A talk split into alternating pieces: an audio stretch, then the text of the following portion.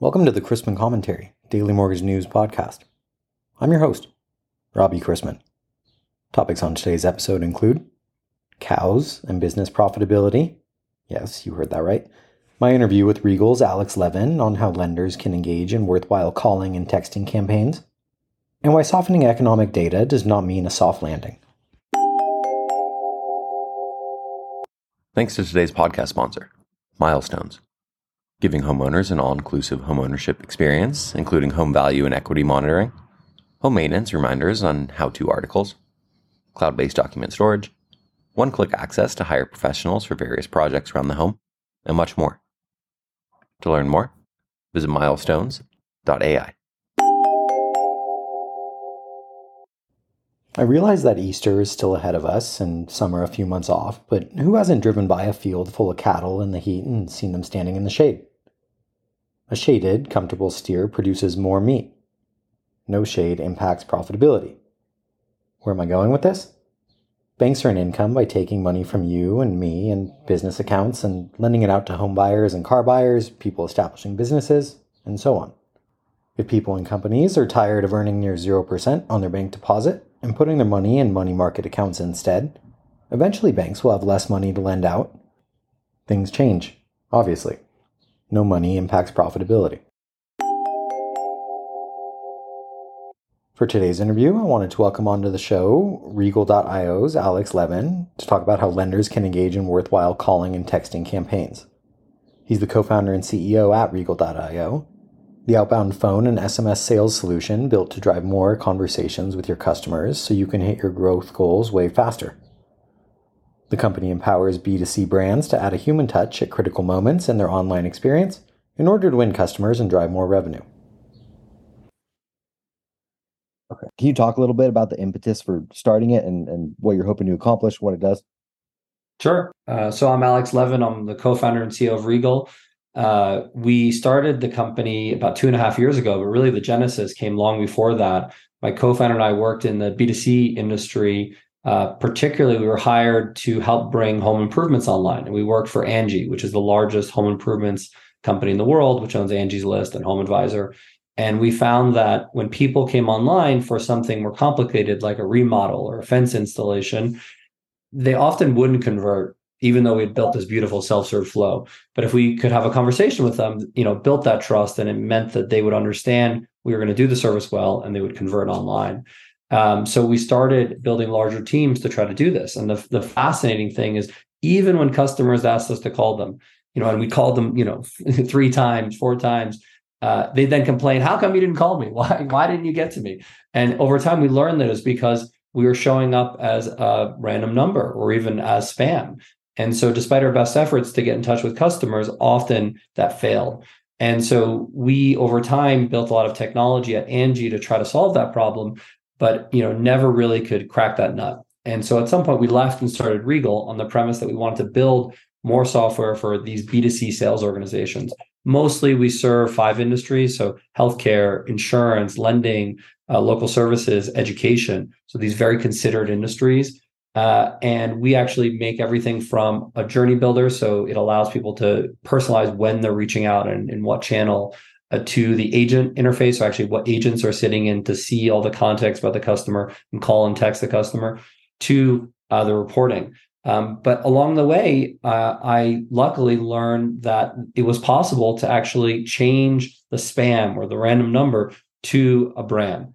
And it took us some time. It took a lot of work to get there, but we now have integrations with all the carriers in the U.S. You know, T-Mobile, Verizon, and AT and T, and we can actually change on a cell phone what it looks like for that customer that you're calling so that instead of it being this intrusive call it's something that they they know who it is and they expect that call and they answer the call at a much higher rate so you and i are both millennials and i'm speaking for myself here but i would kind of presume that the same extends to you when i say i don't like hearing my phone ring much you know, it used to be that you you pay money to have different ringtones for different friends, and now it's like keep that thing on silent. I don't want to hear it. Uh, let alone you know getting mm-hmm. spam calls or spam texts.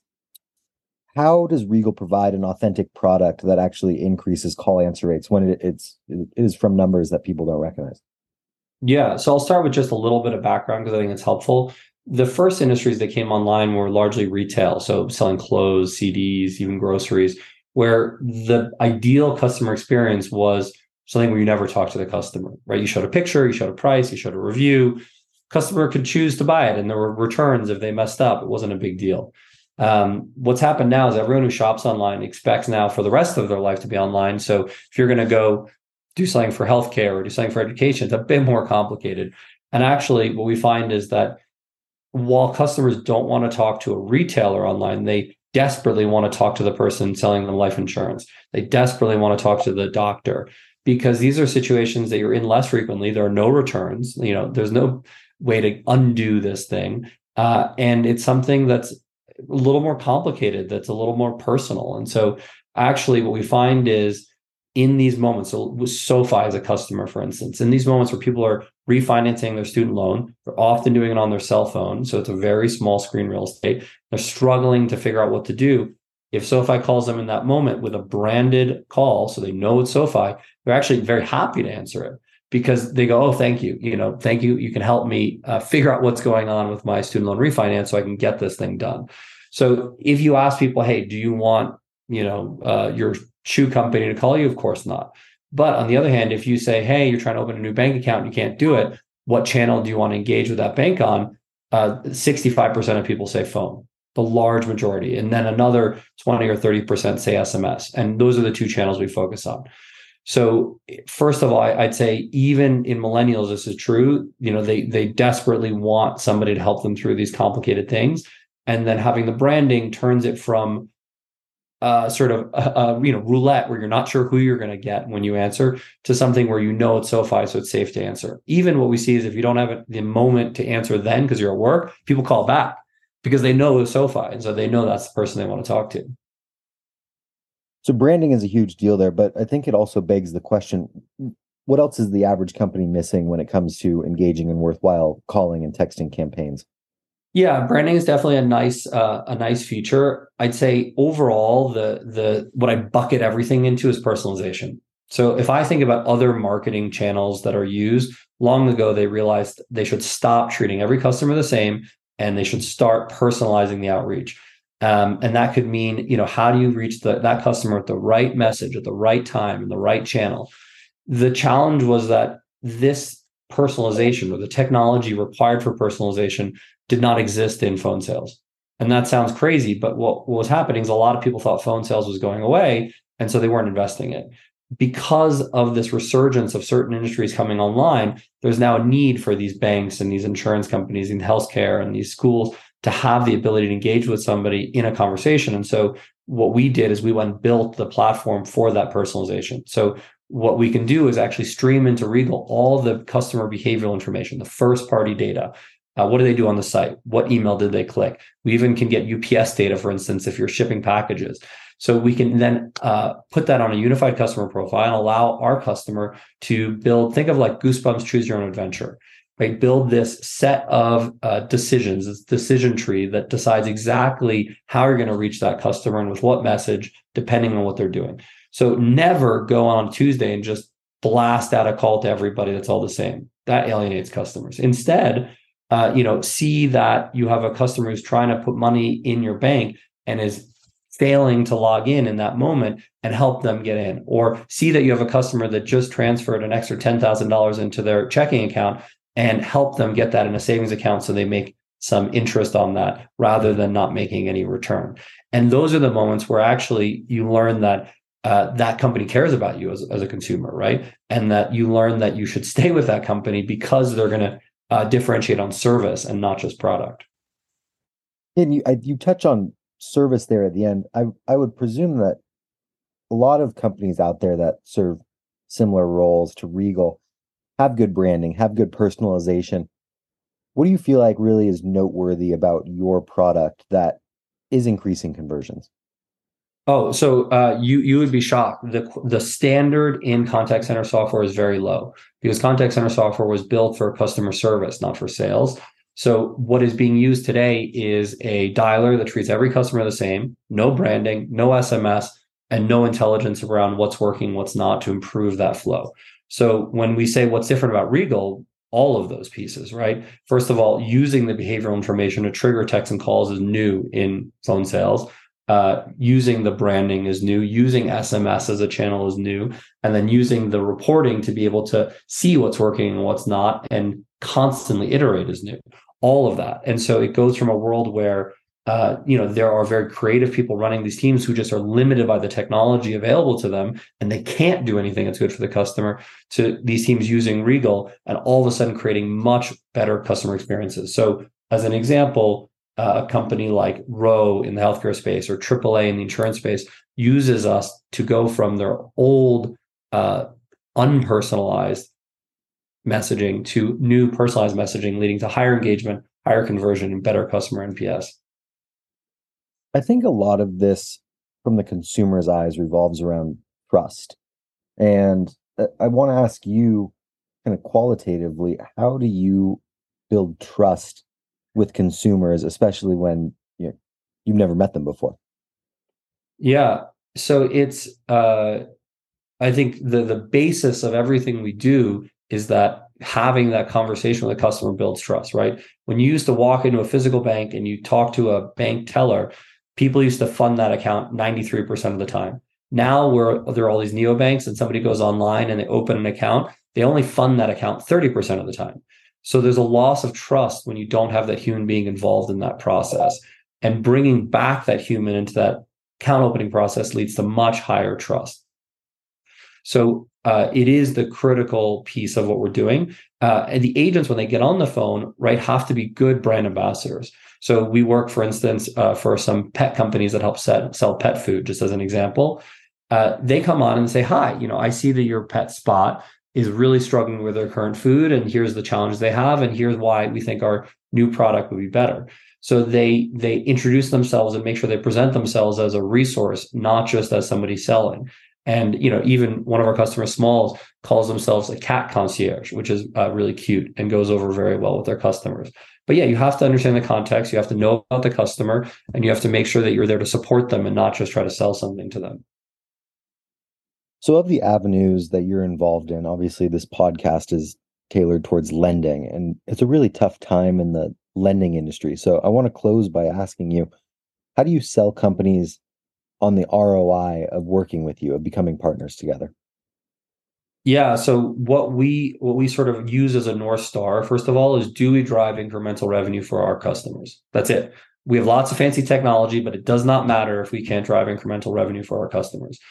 And that means, you know, can we drive higher answer rates, higher on-call conversion rates, you know, better uh, revenue per user overall. So as an example, with SoFi, uh, we have case studies on our site. If you go to regal.io slash customers, for a lot of their different lending products that demonstrate that we have higher answer rate, higher on-call conversion rate, and higher average loan value by using our technology because you're reaching the right set of customers in the right moment.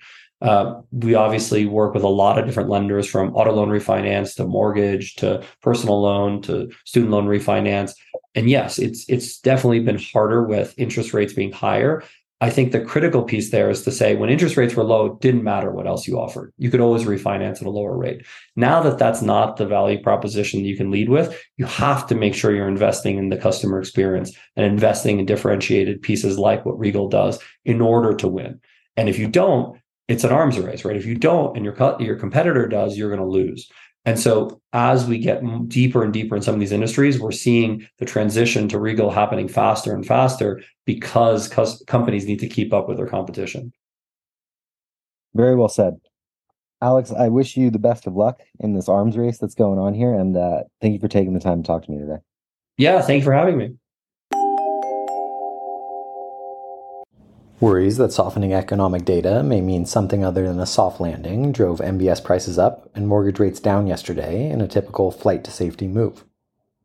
ADP reported that private employers added 145,000 jobs in March, lower than the 200,000 expectation, and well below the 240,000 forecast for tomorrow's payrolls number. It's one of several signals that the economy is slowing, as employers are pulling back on hiring evidenced by declines in finance, professional and business services, and manufacturing. Leisure and hospitality did gain 98,000 jobs over the course of the month, which points to the softening of the labor market primarily in the white collar rather than the blue collar sectors. We also learned yesterday that the ISM non manufacturing index for March dropped in February, but remained in expansionary territory, reflecting continued growth in the services sector. Activity in the U.S. economy's largest sector is slowing, evidenced by a cooling off in the new orders growth rate. The slowdown in activity and improved supply chain have helped to slow the pace of price increases for services. Finally, the February trade balance report showed a widening in the trade deficit to negative $70.5 billion due to declines in both exports and imports, reflective of a slowdown in global trade activity. Today's calendar kicked off with two labor market indicators ahead of tomorrow's aforementioned payables report and early close. US based employers announced 89,703 cuts in March, up 15% from the 77,770 announced in February. That number is up 319% from the 21,387 cuts announced in the same month in 2022, according to global outplacement and business and executive coaching firm Challenger Gray & Christmas. Weekly jobless claims came in at 228,000, up from 198,000, with continuing claims in at 1.8 million.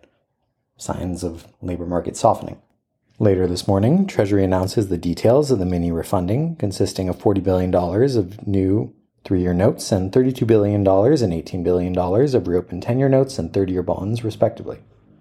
Freddie Mac will release their primary mortgage market survey at noon Eastern, with the prior week's 30 year mortgage rate sliding 10 basis points to 6.32%. Today's Lone Fed speaker sees St. Louis's Bullard giving a presentation on the economy and monetary policy before the Arkansas State Bank Department. Let's wrap up with a joke and some housekeeping.